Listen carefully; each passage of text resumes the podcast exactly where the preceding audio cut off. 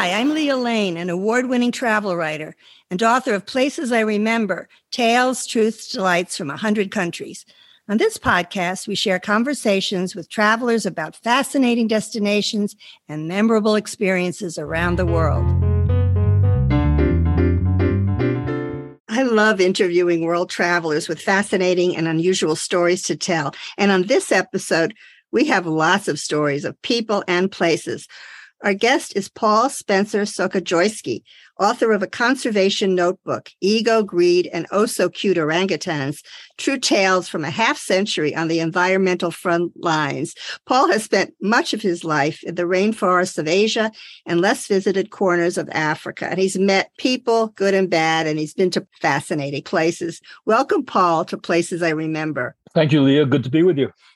Well, we'll get to some of your incredible tales in the far flung regions of the earth. But first, let me just ask you, as former head of creative services for the World Wildlife Fund, tell us what you did in the 50 years since you began in the field. You know, life is a journey, and I was always interested in nature and conservation, although I wasn't too aware of what conservation was when I was growing up in suburban New Jersey. I always knew there was a big world out there that was waiting for me, and I wasn't quite sure where it was or what what would happen when I got there. So my my life has basically been a series of quests to find new experiences, to learn new things, to experience other cultures and see how that's relevant to my life and what I'm doing. Well, you write that your adventure started in the Catskill Mountains of New York with your dad. Tell us about that first. My dad had a, an old army buddy who had what we used to call a bungalow colony up in the Catskill Mountains outside of New York City. And we used to go up there for the summer. And my father would take me to rather isolated waterfall that for a young boy was a big adventure. My, my mother was a bit nervous when we went up there. She said, Be careful of snakes and be careful of this and don't do this. And we would smile at her and say, of course, and we'd go off on our little boy's adventure.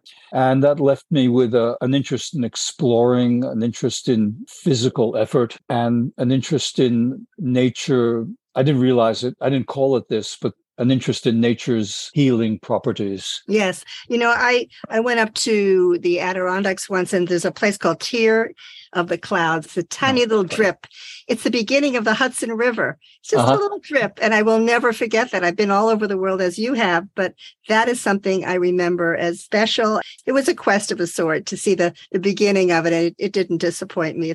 So, let's talk about some of your other quests. This was the first one, but tell us about finding Alfred Russel Wallace. Oh, Alfred Russel Wallace is my hero. He's my mentor. A bit of background Alfred Russel Wallace was born to a middle class family in 1823, and next year is the 200th anniversary of his birth. Now, Wallace was a curious, smart guy without a lot of life advantages. He left school at the age of 13. Now, I don't know about you, Lea, but I've always been a good procrastinator. Oh, yes. And Wallace wasn't. He managed to write 600 articles and papers and 23 books. Ooh without having finished what we would call high school. Wow. He got friendly with Henry Walter Bates in England, and he and Bates would go out into the English countryside collecting beetles. And Wallace was fascinated by that in the countryside of England, you could have such a diversity of creatures. And he and Bates had the truly astounding, crazy idea to go to Brazil. Now, these are two young men, 23 and 25. They had never been out of the country. They didn't have a passport. They didn't have education. They didn't have contacts. They didn't have money.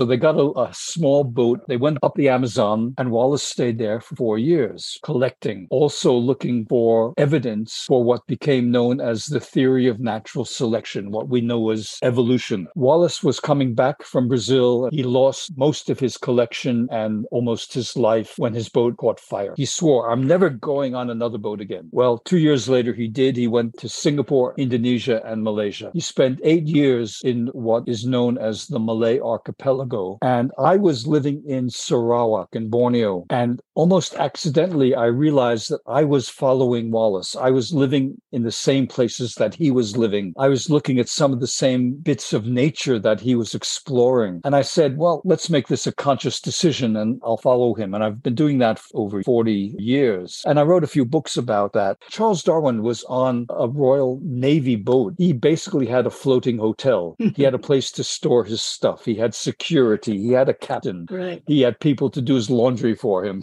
Wallace, he had to get by by schmoozing, and he got and he got by by selling na- what he called natural productions: beetles, birds, orangutans, monkeys, selling them to his beetle agent in London. Hmm. Part of my quest to find Wallace, I've always been interested in the supernatural and spiritualism, and I don't believe it, but I'm fascinated by it. So I wrote a book called Dead but Still Kicking, and, and part of it involves talking to mediums in Indonesia, UK, Switzerland, trying to talk to Wallace, things that only Wallace would know. Who knows? Maybe Right. the subject an for open another mind. conversation. Yeah, that's another conversation, but I think it's a good thing for a traveler to keep an open mind as well as curiosity. That's a good combination. When I was working in nature conservation, I became interested in what we call sacred forests or holy groves. I said, This is swell. This is great. This is what I live for. It's not so easy. It's like finding it's like finding Atlantis. It might never have existed. It took me 12 years to put together a little expedition. And we're walking up this mountain and up this mountain to about 3,500 meters. We get to the village and you can see Dunagiri Mountain. And it's red, it's like bleeding red in the sun. And then I met this old lady called Pandan Pati, a very sweet old lady from the village. Anyway, I hope to go back there next year. This is a quest indeed. I remember I was in one sacred forest. It was in the North Island of New Zealand. You may have been there, the Waipoua Forest. The Maoris supposedly came there, and Tane Mahuta is the great kauri tree, the god of the forest. I felt the spirituality there of the people who worship these beautiful kauri trees that are 2,500 years old, some of them. So I have a little taste of what you do, but not 12 years in, in quest. I think it's incredible. So, okay, let me just ask you as a conservationist, you're aware of the marketing of conservation, its important so we all know it. Tell us about some charismatic megavertebrates such as orangutans. With my friend Jeff McNeely, who's also a co author, I think we coined the term charismatic megavertebrates. That's what I got it from your book, right? when I was hired at WWF and I started working there in 1981, I was coming from Indonesia where I had been working in advertising. Before that, I was in the Peace Corps in Borneo. And they hired me to help promote the brand of WWF. As you know, any kind of NGO, nonprofit lives and dies by branding, by success Right. stories, by tugging on heartstrings. Right. I saw my role as helping to get nature conservation on the global agenda. If you go back to 1981, conservation wasn't a front page story anywhere. It was sort of in the back of the, yeah. it was sort of on the back of back of the newspaper with the gardening tips. Exactly. We tried to follow a scientific program, but our donors wanted us to follow an emotional program. We would promote charismatic megavertebrates like the panda in China. Now, my colleagues went to China, and we can credit them with opening up China to nature conservation because the Chinese at that time, it was only a few years after Richard Nixon's ping pong diplomacy. I remember. I've We're in the same around. generation, Yes, so we, we have are. a common language. And we helped them work with panda diplomacy. We said to them, this is one way you can rejoin the international community. And the panda was a wonderful symbol and it became WWF's logo. It's cute, Very, it's endangered, very. it lives in uh, an exotic part of the world. And as Sir Peter Scott, the first chairman of WWF, said, it can be reproduced in black and white. The other well known charismatic megavertebrates that we raised money for were elephants, tigers, and my favorite, the orangutan. Now, Lea, have you ever been up close and personal with an orangutan? Only in a zoo. I have been up and close and personal with a lemur in Madagascar, but not an orangutan. And I would have loved okay. to. Well, distant relatives. Right. It's hard to be close to an orangutan without feeling a connection. It's what Edward O. Wilson called biophilia, a connection with another species. And they are wonderful animals, intelligent, but not necessarily in the way that we want them to be. Orangutans live in rainforests only on two islands, Sumatra and Borneo. These islands have extensive oil palm plantations. Yes, I've, I've driven through them. Endless, endless oil palm. You have. Well, yes, I have in it, Malaysia. So you're familiar with the destruction and how a monoculture like oil palm is not good for biodiversity. So a lot of my work in the last, I don't know, 15 years has been trying to stop rainforest dis- destruction, supporting local communities. That's the theme of not only some of my nonfiction books, but also some of my fictional books where people are trying some off the wall methods to stop rainforest destruction.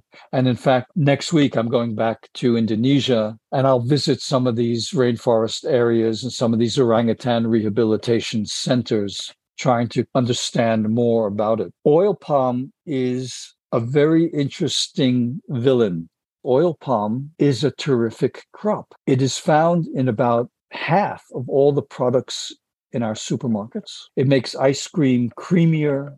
It's cheap.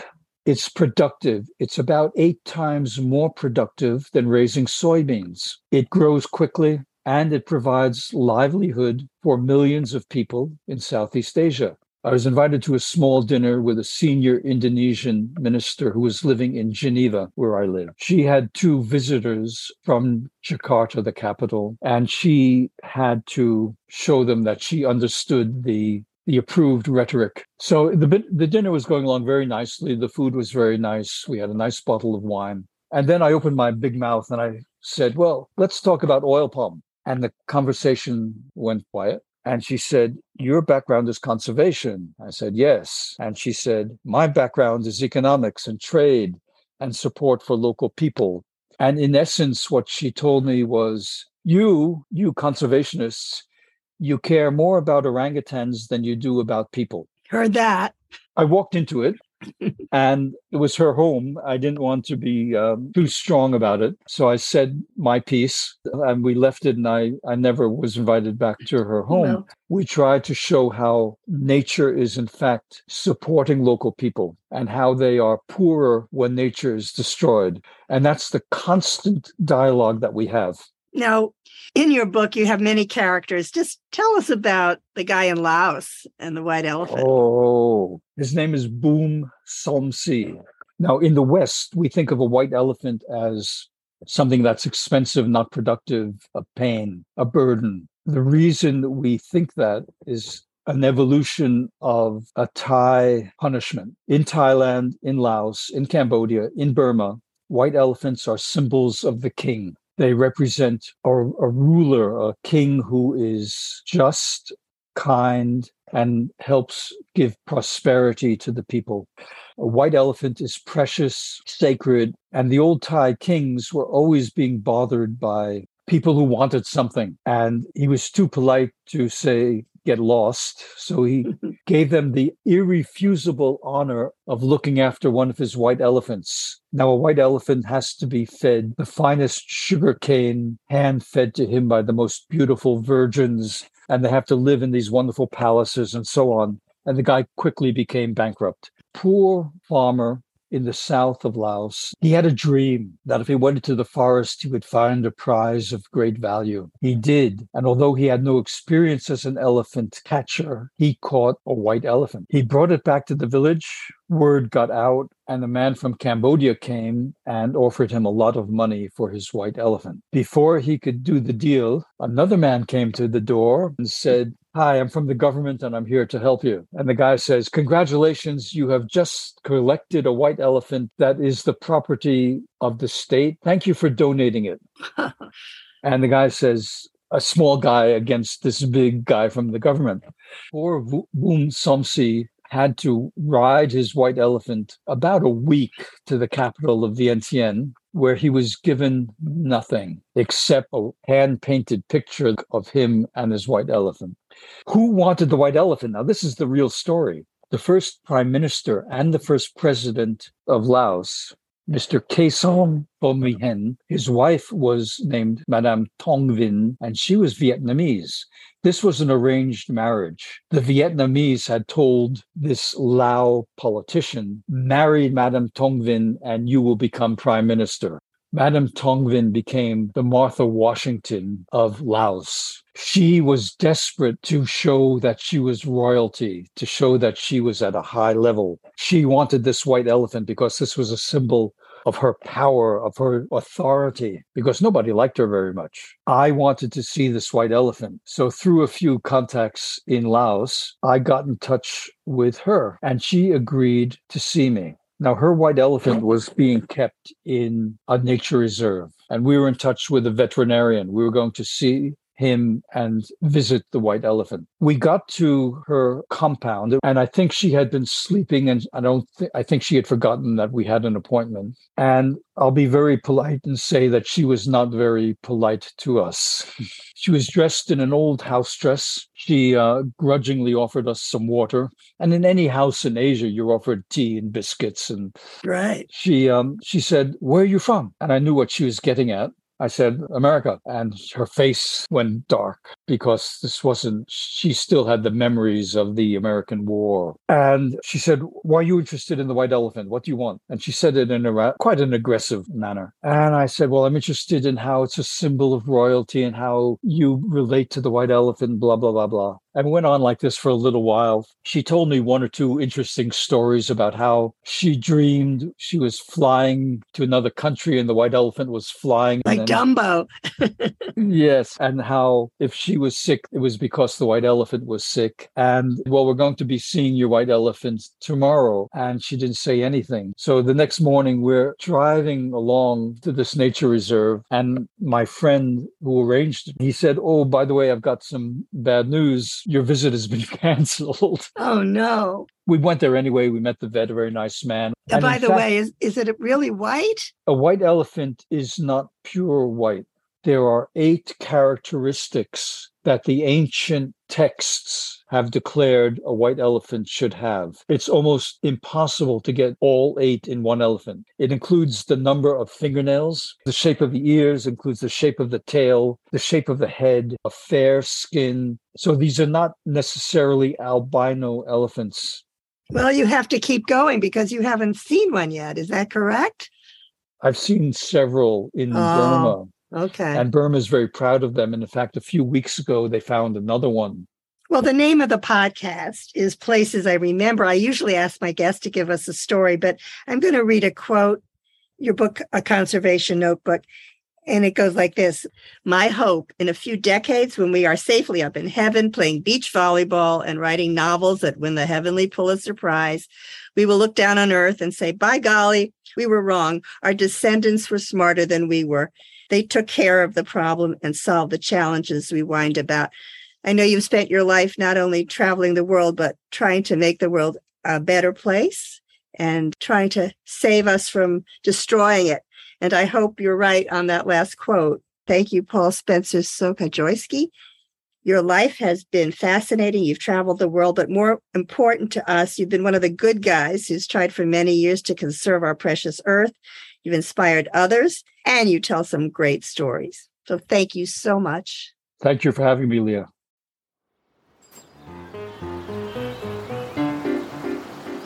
Thanks for listening to our award winning podcast. We've recorded over 100 episodes of Places I Remember, so follow us on any podcast app.